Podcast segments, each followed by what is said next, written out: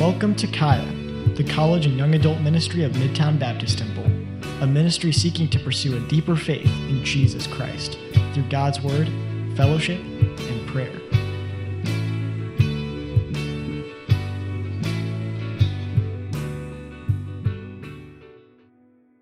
is away. Um, there's a lot of people who are um, wisely quarantining this week, and that's good. And we want to pray for them and, and ask that the Lord would give them swift recovery. Some people, obviously, it's harder for than others. Um, for those of you who, hey, Pablo, what's up, man? It's so good to see you, dude. Um, having been in quarantine for two weeks, it's, it's, uh, good to be here. Um, I woke up this morning and looked in the mirror, I think for the first time in two weeks, and realized that I was, this, was, this is a serious quarantine beard happening right here.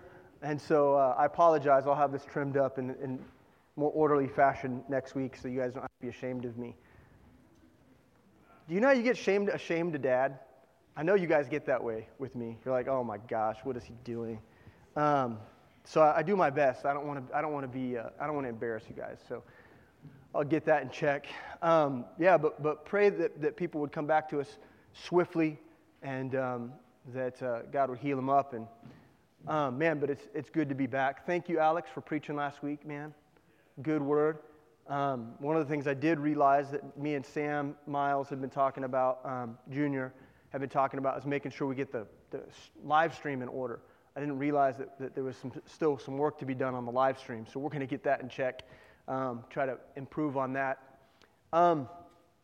By way of announcement, uh, I got really great news this morning from Andrew that we're having already a lot of really awesome opportunities with FOI uh, this semester. And so, kind of an unexpected blessing to see um, international students start to pour back into UMKC and and there is what looks like to be an effectual open door with people and opportunities. And so um, this is a call to all hands on deck, okay? I know there's a lot of us who are struggling to make inroads with the lost right now, and, and we're looking for ways to, to reach out to people.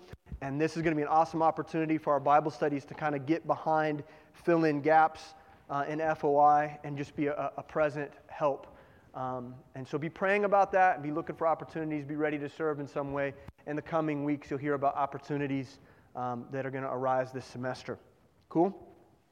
Anything else I have to cover there?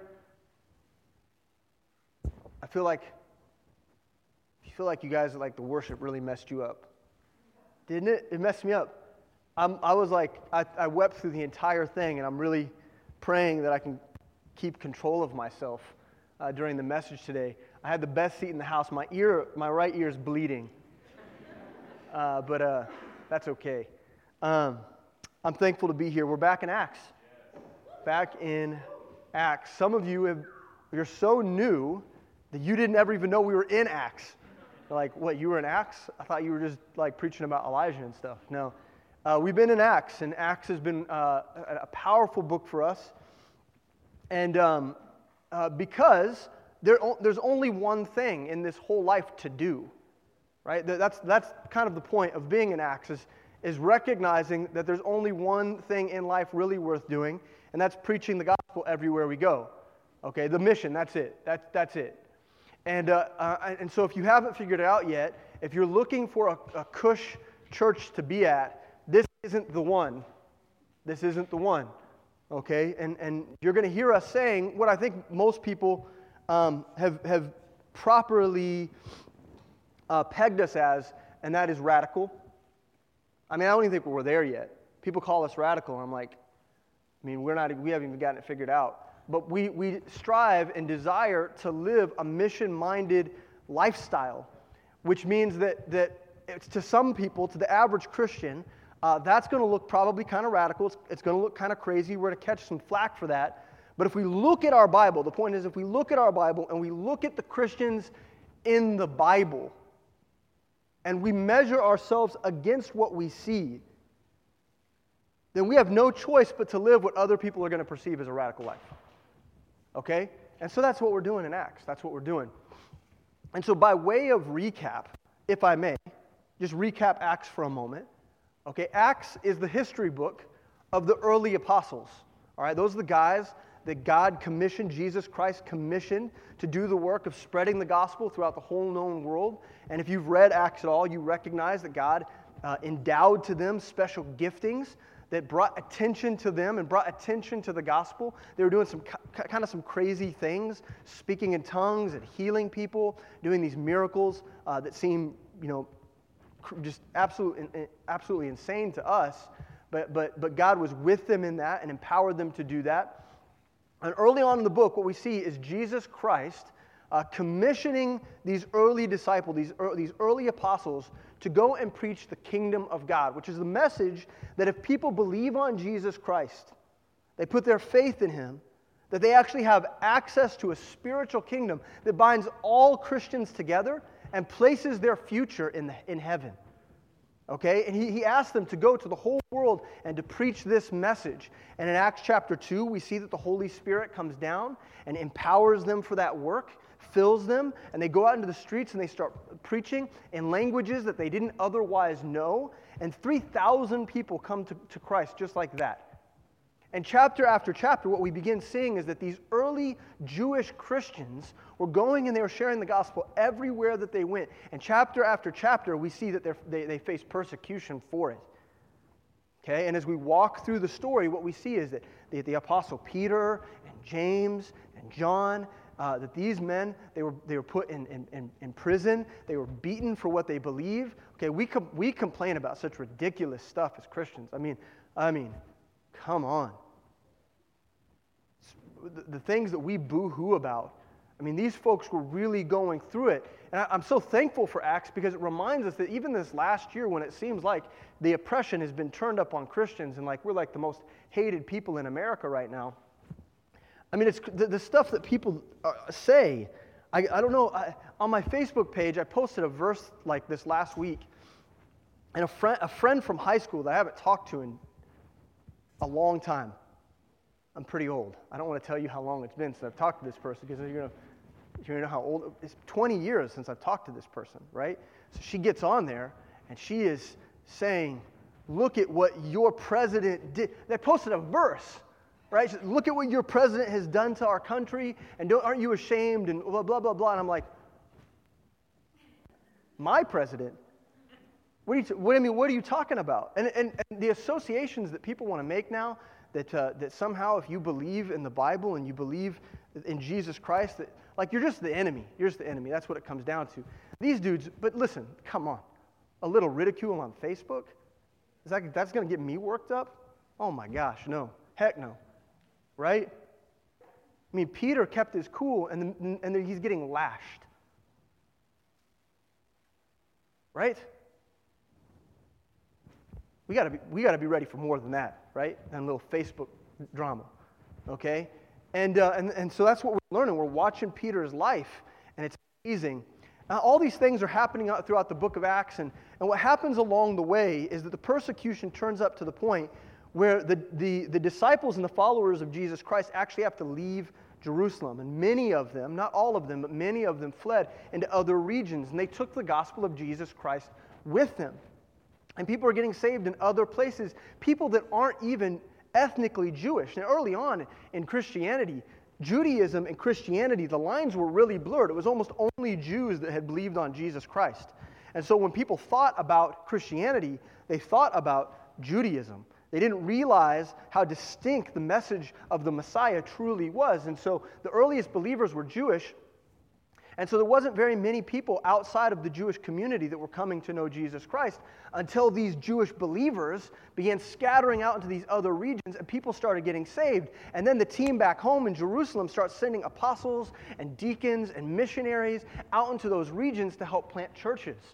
And the church starts sprouting up in all of these places. And then, and then pretty soon we've got this guy named Saul okay? Saul was a persecutor of the church. He was a Pharisee, and he was high ranking in the religious order of the Jews. And he was a persecutor of the church, which meant he took teams into, into places where he heard that Christians were be- beginning to grow and to sprout, and he would go there and he'd imprison them and beat them and, and treat them poorly uh, with the hope of tamping down this, this uh, like, insurgence of Christians that were beginning to, to happen. He, he was trying to, to, to snuff that out.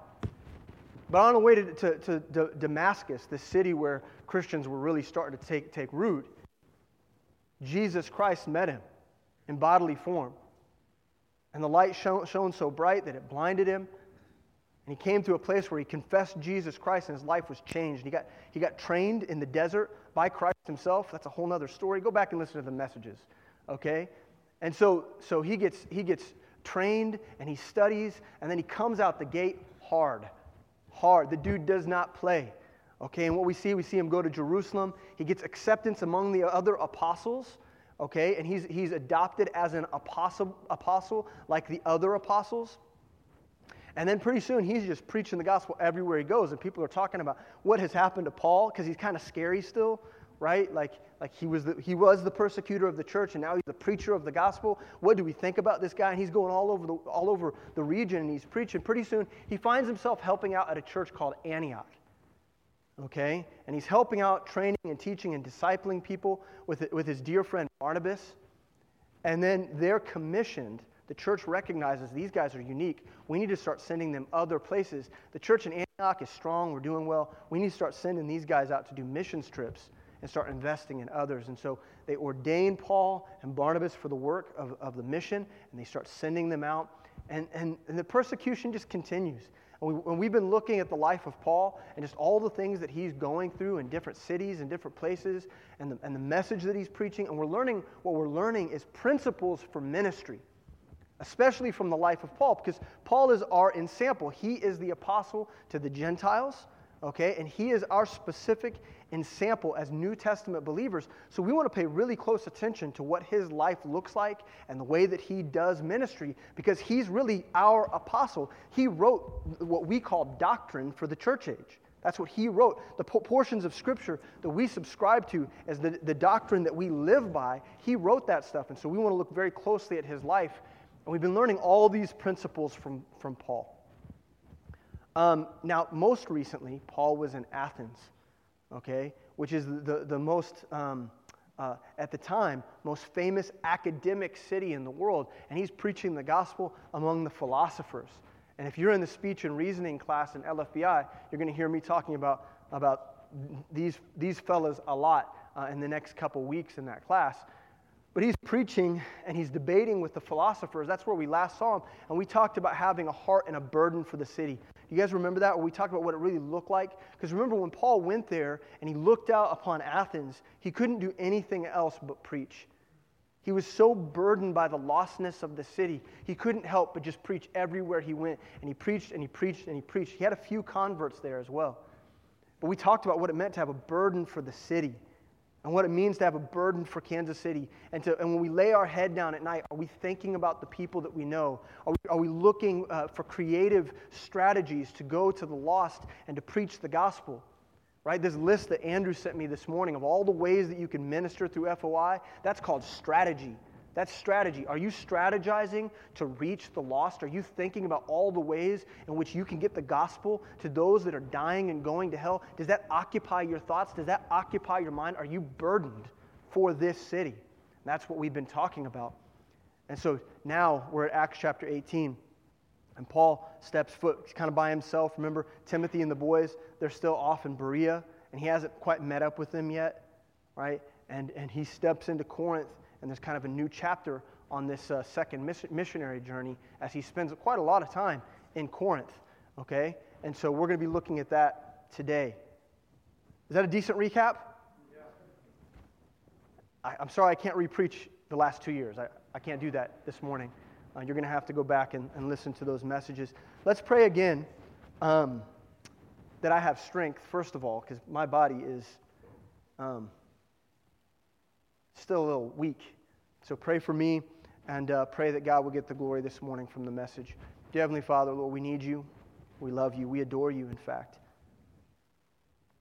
When we consider who we are and all the ways that we've failed you with our lives, it seems all the more phenomenal that you would send your son, Jesus Christ. That he would die for us, that he would raise again and defeat death once and for all. And to know you is the privilege of our lives. It's the only thing. There is no job, no career choice that I can make that's going to fulfill me. There's no um, thing that I can achieve in this world, no bank account, no relationships that will ever satisfy me in the way that you satisfy me when I just stop and stare at your beautiful face, when I consider the words of your scripture, when I just sit at your feet, I realize that there's just there's just nothing else. I get lost there. And Lord, I'm so thankful for that. I'm thankful for, for the gift of your love that allows me to transcend the chaos and the anger of my reality. People at each other's throats, spewing hatred everywhere, trying to tell me what I ought to believe, and trying to recruit me for their ideologies and to, to sift me away. And, and yet, all that stuff just fades away when I think about the cross. Lord, I pray that today your word would be magnified, that you be glorified, Lord, that we'd be able to walk away from, from Acts chapter 18 today with, with truth that would impact our lives, that would change our perspective, that would provoke us to righteous living and to the Great Commission. Help us today. We pray this in Jesus' name. Amen. Extra weepy today, y'all. Don't know what to do about that, but uh, you're used to that now anyway. Um, so, Acts chapter 18, verse 1. Today we're talking about integrating your life in your ministry. It's a very practical name for a message. It's the best I could come up with, but it's a very practical message today. It's going to be very straightforward. Okay, let's start uh, by reading verses 1 through 4 here. After these things, Paul dep- departed from Athens, like we said before, and came to Corinth, and found a certain Jew named Aquila, born in Pontus, lately come from Italy, with his wife Priscilla, because that Claudius had commanded all Jews to depart from Rome, and came unto them. And because he was of the same craft, he abode with them and wrought, for by their occupation they were tent makers. And he reasoned in the synagogue every Sabbath and persuaded the Jews and the Greeks. Okay, so Paul meets uh, Aquila and Priscilla. All right? I know. Aquila and Priscilla, they get they just get so much like recognition. All right? They just people just love them some Aquila and Priscilla. We'll talk about that in a minute. uh, they're a husband and wife team, and they were recently kicked out of Italy for being ethnically Jewish. Okay, now that seems really crazy, doesn't it? Uh, but you have to understand, in Rome during this time period, the Jews were kind of known as rabble rousers, right? Because the, the Jewish people were basically a part of the Roman occupation, and they lived in these Roman cities, and they were, they were kind of, in their own perspective, they were oppressed people, and they kind of stirred things up. Okay, but when you introduce Christianity, things just got real crazy, all right? And the Roman government recognized that this Christianity thing uh, uh was just kind of out of control. And, and the, the, the king of, the, of, of Italy at this time, the guy that ruled, the governor, his name was Claudius. And you can look back historically. Claudius wrote an edict during this time period that said that the Christian situation was too tumultuous. And because the, the Jews couldn't control themselves, remember, the Jews were the ones that were perceived to be the Christians, right? Because the Jews just didn't control themselves, we're just going to kick them out of Italy completely. That's just, we're going to, you got to go. It's time to go. And so they left, right? And so Aquila and Priscilla, they find themselves uh, here in Corinth, and um, they meet, they meet uh, Paul. So Paul meets this Christian couple who would become his lifelong friends and uh, who would have a huge impact on Paul and his ministry. These two are going to end up having, he mentions them over and over again in his letters when he writes back uh, to, to, to, to Corinth. He writes to Timothy. He's like, make sure you salute my dear friends Aquila and Priscilla. Okay, I love them so much. They're the best. Like, he's always pouring accolades out. He loves them. And they're going to become his lifelong friends. Listen to what Paul says about Aquila and Priscilla in Romans 16 3. Greet Priscilla and Aquila, my helpers in Christ Jesus. He refers to, to them as his helpers. His helpers. They were a help. And later on in this chapter, in Acts chapter 18, we're going to find out that Aquila and Priscilla, they were a help and that they were disciple makers. I mean, they go and they find this guy named Apollos who's, um, who's not even saved, but he's, he's preaching the coming Messiah, right? And they're like, oh, this dude, he's not quite figured it out yet. They preach the gospel to him, they lead him to Christ, and then they start discipling him and training him. Th- these people were a help to Paul. I mean, Apollos would eventually become one of the, the, the greatest preachers of the first century.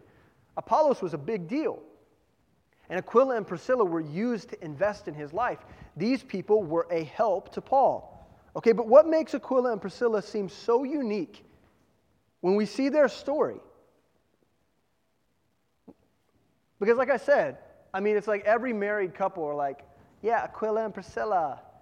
Um, and there's really, if I'm honest with you, there's not a whole lot that's said about Aquila and Priscilla. I mean, we, we applaud them because of some things that we see, and we'll talk about them here, but there's not a whole lot said about them. What is said about them is so shocking to us as 21st century Christians that we have no choice to look at their lives and, like, look at the radical nature of their lives. But the truth is, they lived reasonable Christian lives. They lived reasonable married couple Christian lives. But for some reason, when we look at their lives, we're like, ah, look how amazing they were. We, I wish we could be like them. How about you just live like a Christian? Yeah. The, here's the deal the, the, the problem is that when we look at Aquila and Priscilla, compared to the contemporary American Christian marriage, it draws us a, stark and shocking contrast. And that's why their lives look so unique. It's because Christian marriages in America are so void of the mission. They're so void of the mission. So many young Christians get married only to disappear into the bliss of one another, the satisfaction of homemaking. We're going to buy our first home. It's so exciting. We're going to renovate. You know, the amount of HGTV that people watch shocks me. Uh, I didn't know that that was, that was really a thing. I thought HGTV is what you, you watched when you were in the hospital because it was the only ch- like channel that they offer at the hospital. It's like when you're in a hospital, every single room, everyone's watching HGTV. I don't understand that. Nurses, nurses know this, right? It's weird. What is, the, what is up with it? I don't get it. Um, but when people, when, when people get married, when Christian couples find each other in, in ministry, what happens is they, they begin to come, become infatuated with, with one another. And they begin thinking about and dreaming all these things about, about their home together and their life and, and, and um, you know, find, finding their own piece of the American pie and, you know, the uninterrupted evening entertainment, you know, Netflix and chill without any sin, right? Just like, like you could just watch Netflix and you can go do whatever you want. It's a relaxed life, no stress. Um, you know, then, then they start thinking about children and the joys of having children. And then, and then what comes with that is the challenges of children because really they're just monsters. You gave birth to a monster and they suck your life dry. Okay? Ah, it's true. It's just, uh, it's I'm, you don't have to feel bad about that. It's just true. I love every bit of it.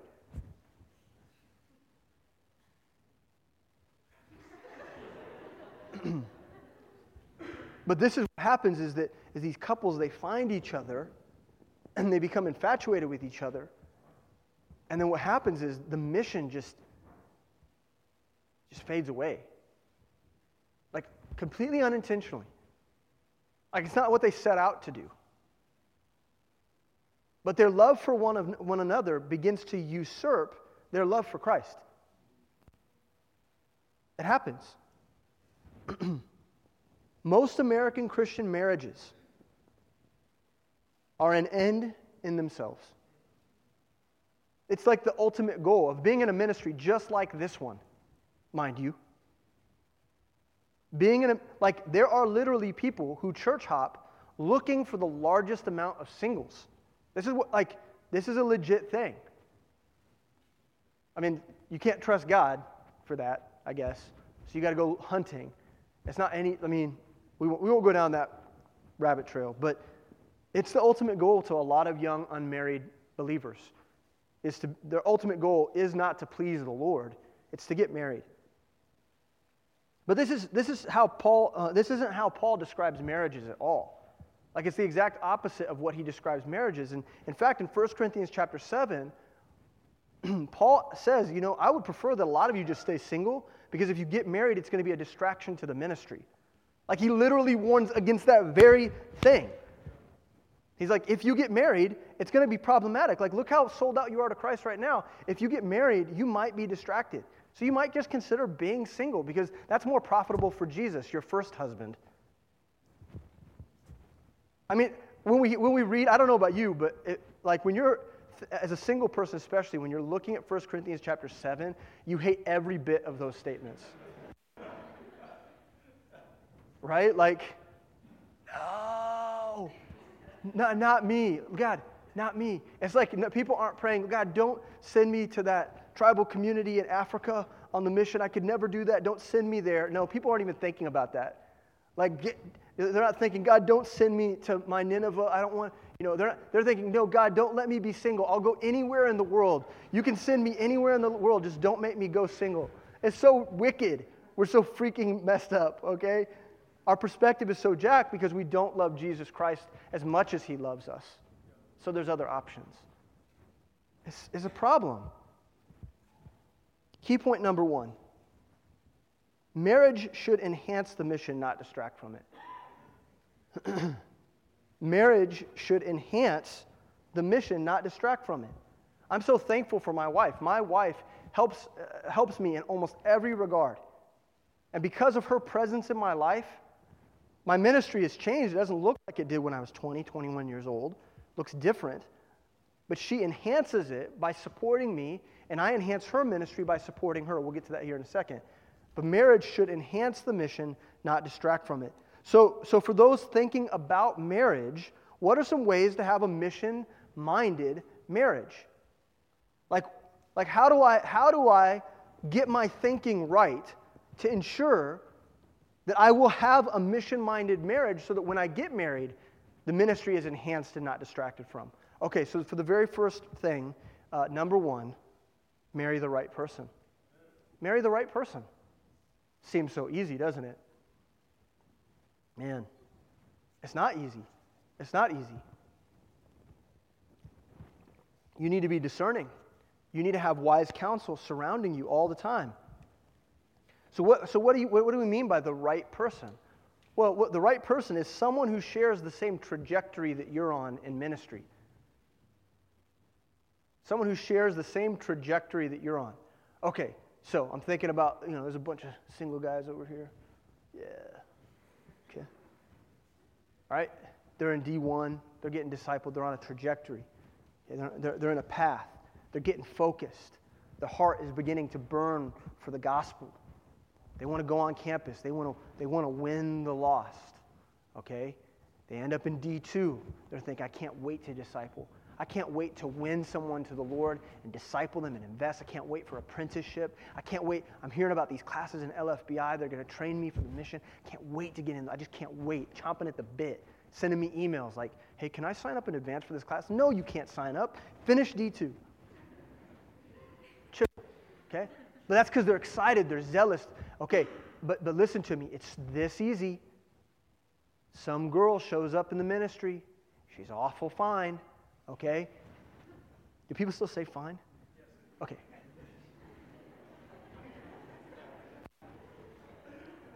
She's awful hot. Okay, she shows up. Okay, now listen. She looks like, maybe she looks like she wants to be a part, but she's kind of on the perimeter, kind of on the periphery. You know, she, does, she doesn't take discipleship and that stuff seriously, but you get to know each other. Maybe, maybe she's even been through D1. okay? But man, she lingers around and she kind of rides on other people's coattails and she doesn't seem very focused on evangelism. And you're thinking the mission field and she's thinking a house with two cars and a, you know, if you're me, a gar- like a, a garage and a half. And my, my garage is supposed to fit two cars in it. It does not fit two cars. Right? But you're thinking about all the things that you can have, and that's what she's thinking. She's the HGTV gal. Okay? I don't know. This is just my story, okay? So, and then so suddenly your trajectory is one trajectory. Her trajectory seems like it's your trajectory, but that's only because you're not looking closely. And you marry this person, and all the things that God wanted to do in your life suddenly get stunted. Now, girls, this could happen in the reverse too. There's a lot of male duds as well. Okay, those exist as well. and so, the, but the point, you, you get my point, right? People that, if you're looking for someone, make sure they're headed the same direction as you. When we do premarital counseling with these couples who are about to get married, we have very serious conversations about the vision that they have for their life. If a guy's saying, well, you know, I think maybe God has the pastorate for me. Well, the person that he's marrying ought to be okay with that. I'm thinking about the mission field. I'm thinking about going to, to Vietnam, or I'm thinking about going somewhere like that. I, I can see that on my life. Well, the person that he or she marries ought to be okay with that, thinking about that as well. Does this make sense? Got to be on the same trajectory. The worst thing you could do is marry someone because they're hot. I mean, looks are okay, that's important. But y'all, look at me. Looks fade. I mean, look at what, look at what COVID did to me.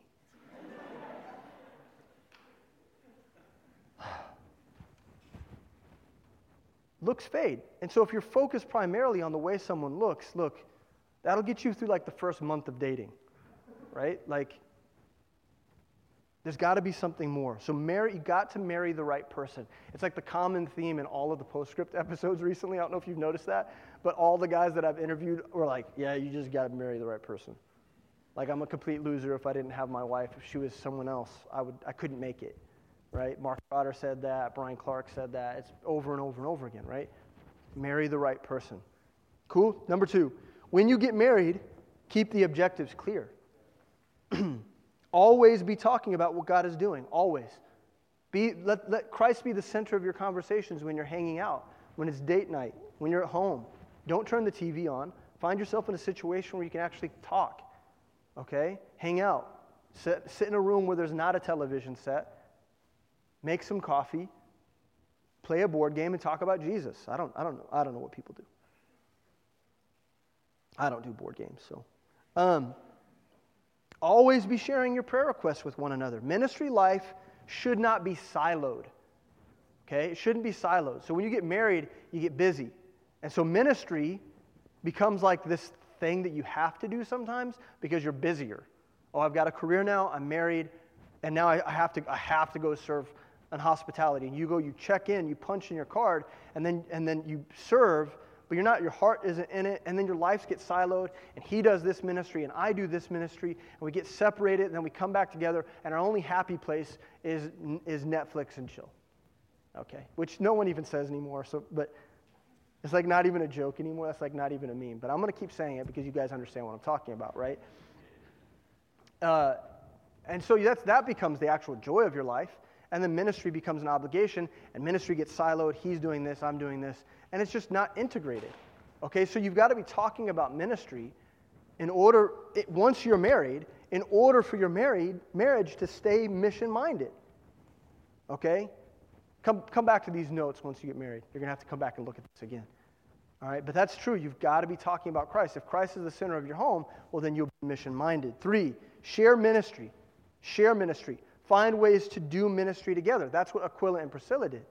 Right? That's why when we look at their lives, we're like, man, look at them working together as a team. They shared ministry, they were hospitable together, they were evangelical together, they were disciplers together, they worked together. Psalm 34 3 says, Oh, magnify the Lord with me, and let us exalt his name together. Ministry's good together, isn't it? And that's true in marriage as well. So share ministry, find ways to do ministry together, and that'll keep you tight knit uh, in, in terms of being mission minded. Next, support one another in ministry. Support one another in ministry.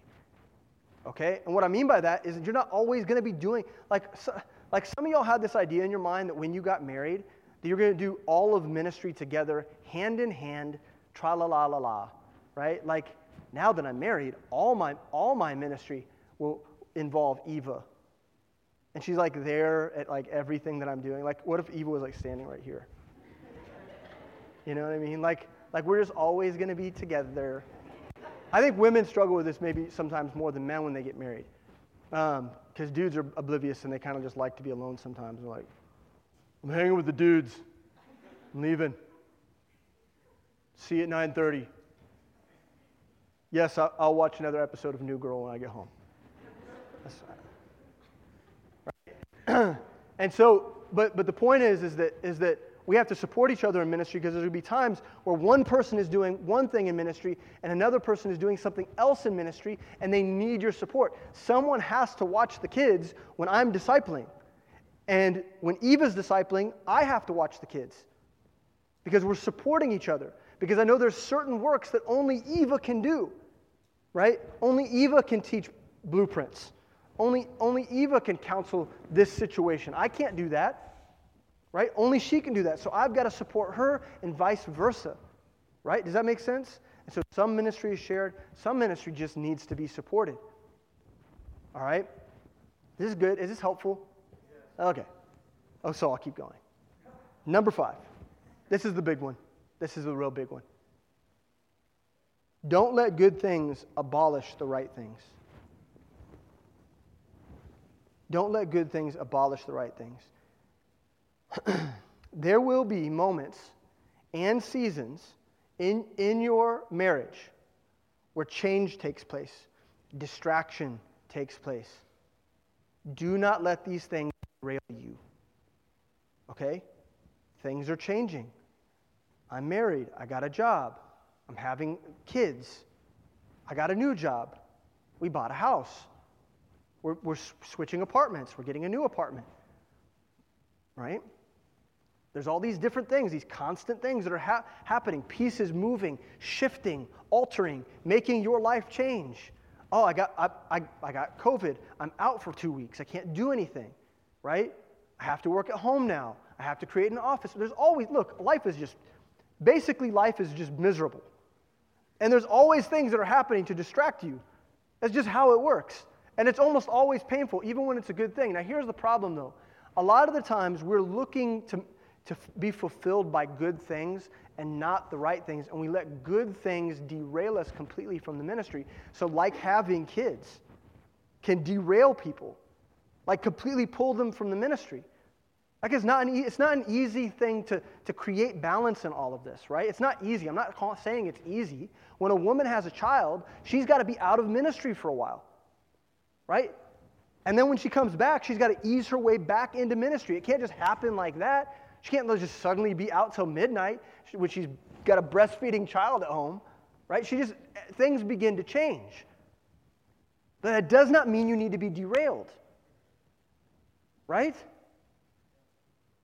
But so many Christians trade right for good. And they're not pressing in, they're not constantly looking for more ministry opportunity. They're not looking to enhance ministry when things are changing. They're looking to give it away. I've never once been happy about giving away ministry.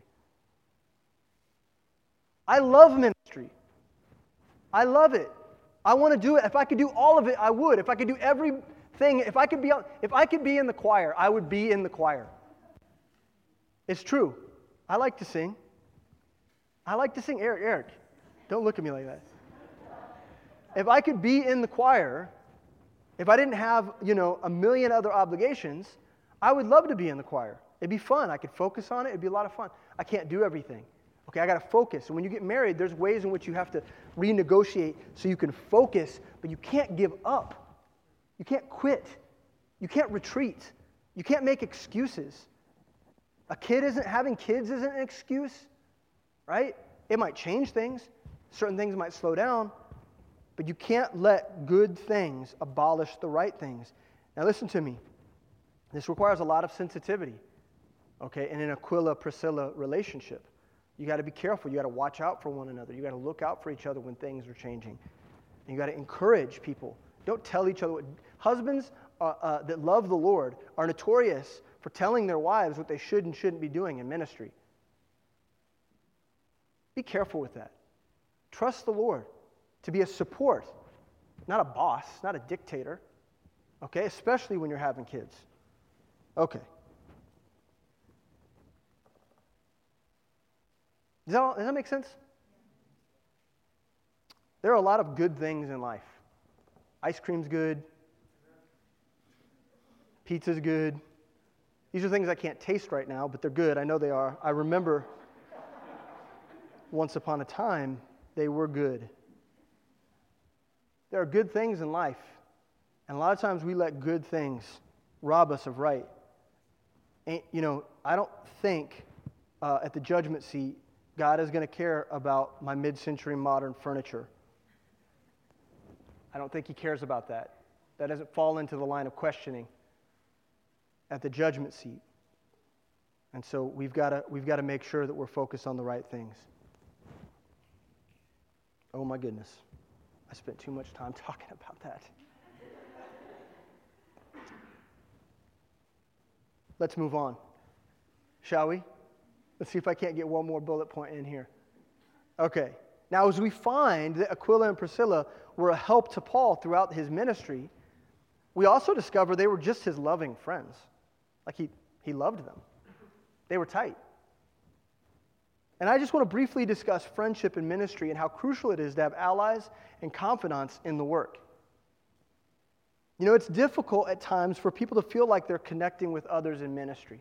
I know that. I get that. Right? People that have been in Kaya for a really long time may, eh, eh, you know, eh, suddenly feel isolated and alone. It happens sometimes. Sometimes we get there because of situations and circumstances, like the one that we find ourselves in. I think we worked really hard at making sure people stayed connected as best we could during COVID. But some people just haven't stayed very well connected, and circumstances got in the way. Yeah? And they just feel disconnected. They don't feel like there's a distance in the friendships in the ministry, maybe. Sometimes it's just absolutely selfish. There are people in this room, I'm one of them, it's happened before. I feel like I'm at my best when I'm depressed. Like I, like I indulge depression in my life. It's like, uh, no one loves me. Because when I'm doing that, guess who's the center of attention? No one loves me. And I sit, you know, I sit at home in my dark place and just think, you know, and th- think about how no one loves me anymore. But people get that way. They get their way and they come into ministry and they put their head down. I can always tell when someone's in that place. Their head's kind of down. You know, maybe they don't sit with the people they usually sit with. Maybe they're a little isolated. And they're, and they're here begrudgingly. Oh, man, that's so much trouble. I'm telling you, that, that is trouble. That's got trouble all over it. It's a dangerous place to be. You don't want to be there. You don't want to be isolated like that. But we could do that out of selfishness. We think, we think that people have done us wrong or we haven't been included, but the truth is we're just being selfish. You know, some people feel alone for all, like all kinds of reasons. You know, you go plant a church with a, gr- with a group of seven or eight people, well, you're going to feel kind of alone. You don't know anybody in a new city. Sometimes you just got to be kind of like, it's lonely. My point to you is this when you look around this room, you see all these people. Um, well, half of them are gone right now, but you look around and you, these are your friends. It's, and it's so good to have allies and confidants and comrades in ministry, to do the work of the Lord and not have to do it alone, to have one another, to have people that are going to hold you accountable, speak hard truths to you, love you, care for you, give you hugs. Hug, man, nothing better than a Midtown Baptist Temple hug. There are people who didn't discover hugging until they came to Midtown Baptist Temple. We're huggers here. We like to hug. COVID isn't going to keep us from hugging. Okay? Not, not me. Anybody who wants a hug gets a hug. We're huggers here. Get over it. There's nothing better. Nothing better. And we need those people in our lives. And Paul found that in Aquila and Priscilla. Good for him. That's amazing. But listen to me. I want you to point some, I want to point something out to you. Look at verse 2.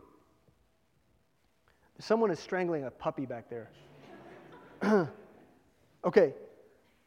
It says in verse 2 and found a certain Jew named Aquila. Who found a certain Jew named Aquila? Paul found Aquila. Look ahead. With his wife Priscilla, and came unto them. So, who was the one showing themselves friendly? Paul. Paul wanted friends. He went to make friends. It's very simple. This is not, a, this is not like a groundbreaking bullet point here, but here's key point number two for you. Yeah, we're only at number two. Key point number two friendship in ministry begins with intentional pursuit. You want friends? Be friendly. You want friends? Go talk to people. It requires intentionality. Paul was intentional. Why can't you be intentional? Proverbs 18:24 says, "A man that hath friends must show himself friendly, and there is a friend that sticketh closer than a brother." You got to show yourself friendly. You know, it's good to be in the company of people who share our passion for Christ. It's good. When we commune with people who contribute to a holy conversation in our life, who further our knowledge of Jesus Christ, these are the type of people that we want to be around. But listen to me, I want to warn you of something. Birds of a feather flock together. Birds of a feather flock together. And what that means is oftentimes we find ourselves not with the friends that we need, but the friends that we deserve. Does that make sense? Okay, Here, here's my point. We're attracted to what is familiar rather than those that we need in our lives. You should be looking for friends who are better than you, not the friends who are like you. So, you know, uh, you, you're, you're, thinking, oh, I want to be a part of the ministry. I want to be a part of what's going on. I want to get integrated into to the body of Christ. Well, then you're going to have to make friends with the people here who are a little bit more advanced in ministry and life and, and the mission and the knowledge of God's word than you are because you want to strive to be with them and like them. See, but the problem is that too many of you still have your best friends, your most infinite confidants are in the world. Or the people that are on the fringe in here. The people that are here, but they're not really bought in yet. And those, you want to make friends with those people rather than the people that you know that you're supposed to be like, so you end up with the friends that you deserve rather than the friends that you need. Well, pfft, How's that going to work out for you? You're going to end up in the same cycles of sin that you've always been in. How are you going to escape and change? How are you going to be more Christ like if the people that influence you the most are the people you ought not hang around because they look like you five years ago? I mean, if you want to look like you five years ago, well, then go hang out with them, I guess. But we probably won't see you around here in six months. So here's key point number three mission minded believers always find friends who are mission minded. Mission minded believers always find, find friends who are mission minded, and likewise, believers who are Laodicean in their thinking will be drawn to other Laodicean and worldly Christians. Like if you're a Laodicean, well, you're going to look around here and you're going to find the other people who are also Laodicean and lukewarm in their faith, and you're going to be drawn to them rather than the people that need to help grow you and build you up and be your true friends. I feel like I'm really, I'm like really c- coming at some of you guys today. Like I'm going for the jugular. I'm sorry. You know, what do pastors always say? I don't know who needs to hear this, but right? And maybe that's more of a charismatic thing. I don't need to know who needs to hear this, but this is for you, person. Okay, so um, let's keep going. We can do it. Yeah? Or no, are you guys tired? What time does the Chiefs game start? Oh, you're gonna have. We're gonna finish, and you're gonna have time for tacos before the Chiefs game. Yeah? Okay. Let's look at verse 3. Can we? Can we do this? Is this okay? Verse 3. Because he was of the same craft, he abode with them and wrought, for by their occupation they were tent makers. And he reasoned in the synagogues every Sabbath and persuaded the Jews and the Greeks. From an early age, Paul was trained in tent making. He, he made tents. This isn't a job that exists anymore. If someone in here is a tent maker, like I assume that you that you maybe like work at like uh, Missouri Town or like one of these like old time where you like dress up like a Civil War person. What are they? Reenactor. You're a Civil War reenactor. That's your career, and you're a tent maker. Uh, so But, but Paul was trained this way because learning a craft was necessary for young men studying to be a member of the religious order. His craft was tent making. That's what he learned because he needed a way to support himself when things were hard for the Pharisees, I guess. Like, just in case it doesn't work out for you as a Pharisee, um, you need to have a job because you need to be able you need to be a contributing member of society. You need to be able to feed yourself. So we're going to teach you all this stuff about the Torah, and you're going to make tents because you might not be very smart and good at the Torah you need something to fall back on, right? That's, that was basically it, right? But listen, Paul leveraged this in an effort to support himself. Once he'd walked away from the Pharisaic order, it was all bets were off. The support system and the structure of the Pharisees no longer existed for him, so he relied on a craft, a vocation, a job to help support him in doing the work of the ministry. He needed that. He knew he needed a way to put food in his mouth, and he wasn't afraid of work. He knew that his work was a means to support his ministry, and he, along with Aquila and Priscilla, worked with the goal of making space for preaching. They worked in order to help make it easier for them to preach. It facilitated ministry. Many of you have probably noticed that at Midtown Baptist Temple, the far majority of our leadership are not paid staff members. Have you noticed that? Like a lot of churches, well, we won't say we won't say those churches, but a lot of churches have like 45 pastors, and like half of them aren't very busy, especially right now, because most churches are about 50%, you know, if those churches even exist. There's a lot of un- not busy pastors right now, or pastors that are receiving some sort of uh, financial aid from the government because there's just not work for them to do. We don't really do that around here. We don't take that approach because we don't really see ministry as a profession. We see it as a lifestyle. Right? It's the thing that ought to consume every Christian. And so, whether you're a pastor or whether you're a pastor on staff or you're bivocational, doesn't really make a hill of difference. Doesn't make a difference at all.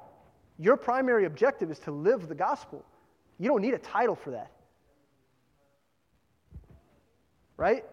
And so that leads us uh, to, to talk about why we do it this way. Here's point number one why do we do it this way?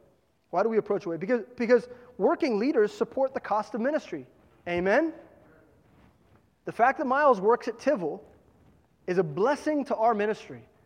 Because the money that he gives to this church, by the way, Christians have always given money to support the local church. This isn't some invention of the modern church.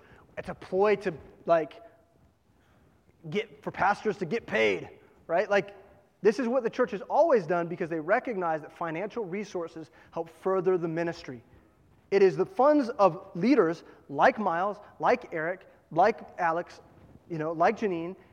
These people help get the church planted in Vietnam. So people have to have jobs.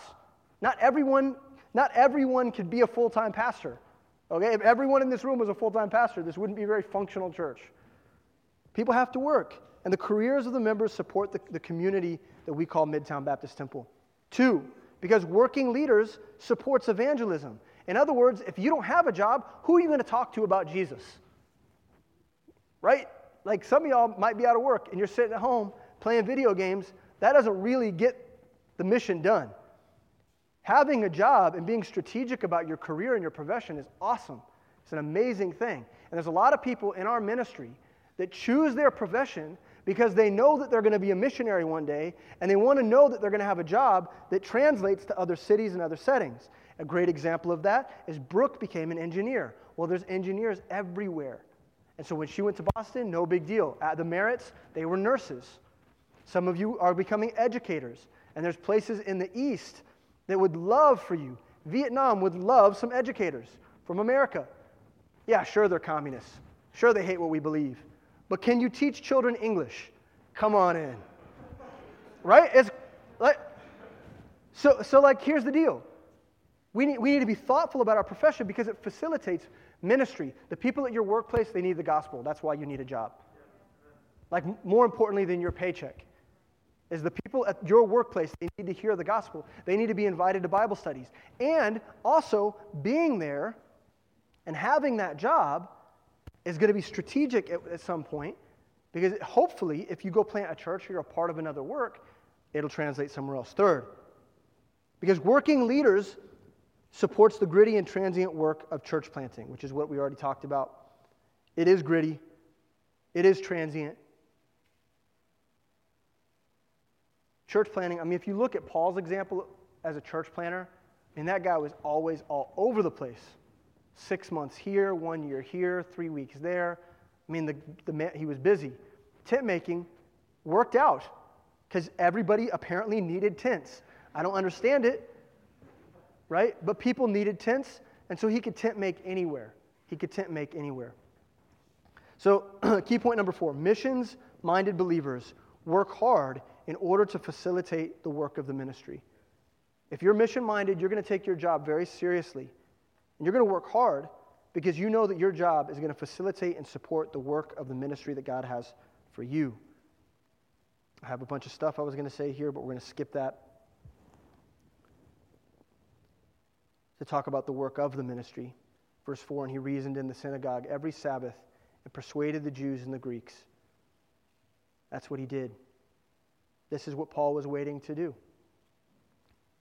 As he sweat out in the sun, tanning hides, which is what I guess he was doing if he was a tent maker, out in the heat of the day, he was thinking about lost people. Are you at your job? This was the work Paul was waiting on while he was working. This was the work that preoccupied his mind. He was mulling over Scripture in his mind. Here's the arguments I could make against the, uh, uh against the Jews in the temple, to, in the synagogue tomorrow. Uh, this is what I could say. This passage just came to mind, and I'm thinking about it. And he's, and he's going over it, and he's rehearsing it in his mind. He's mulling over it. It's burning in his heart. He was praying for other people while he worked. He was preparing his arguments from God's word. He was preparing his sermons. And certainly he was witnessing to the patrons who commissioned his services. You know, all the people that needed tents, I guess. He was certainly witnessing to them, wasn't he? Key point number five the truer work is reasoning with the lost. That is the truer work. That's what we're called to do. Everything else should, should fall under that priority. It's the primacy of our work, it's the primary thing. Everything else should serve to support it. Everything.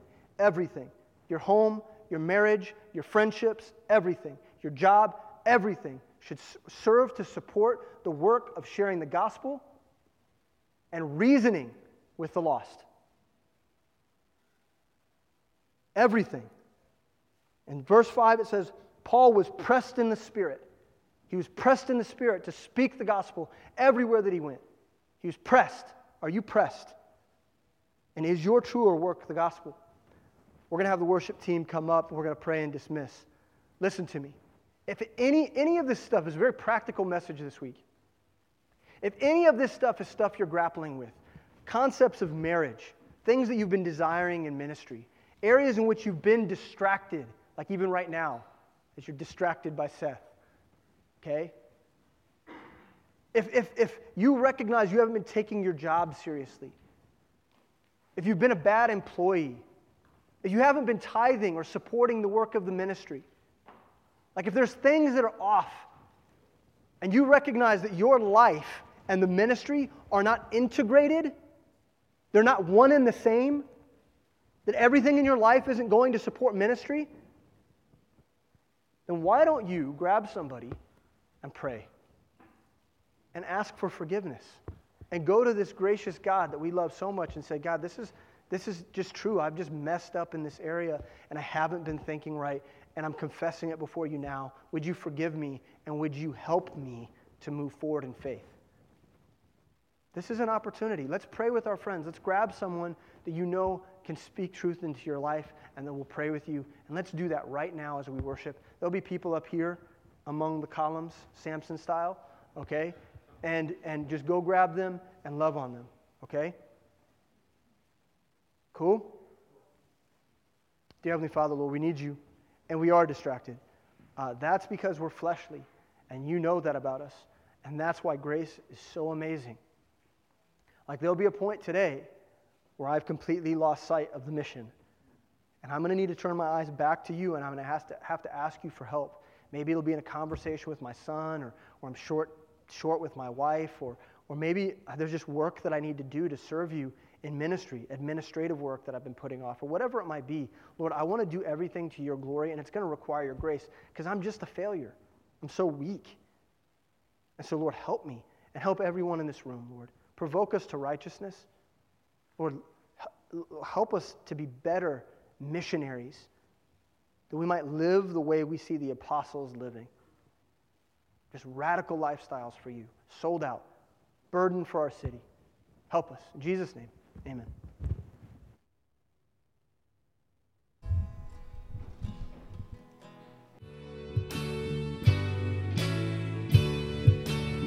We hope that today's message encouraged you to follow Christ in His Word.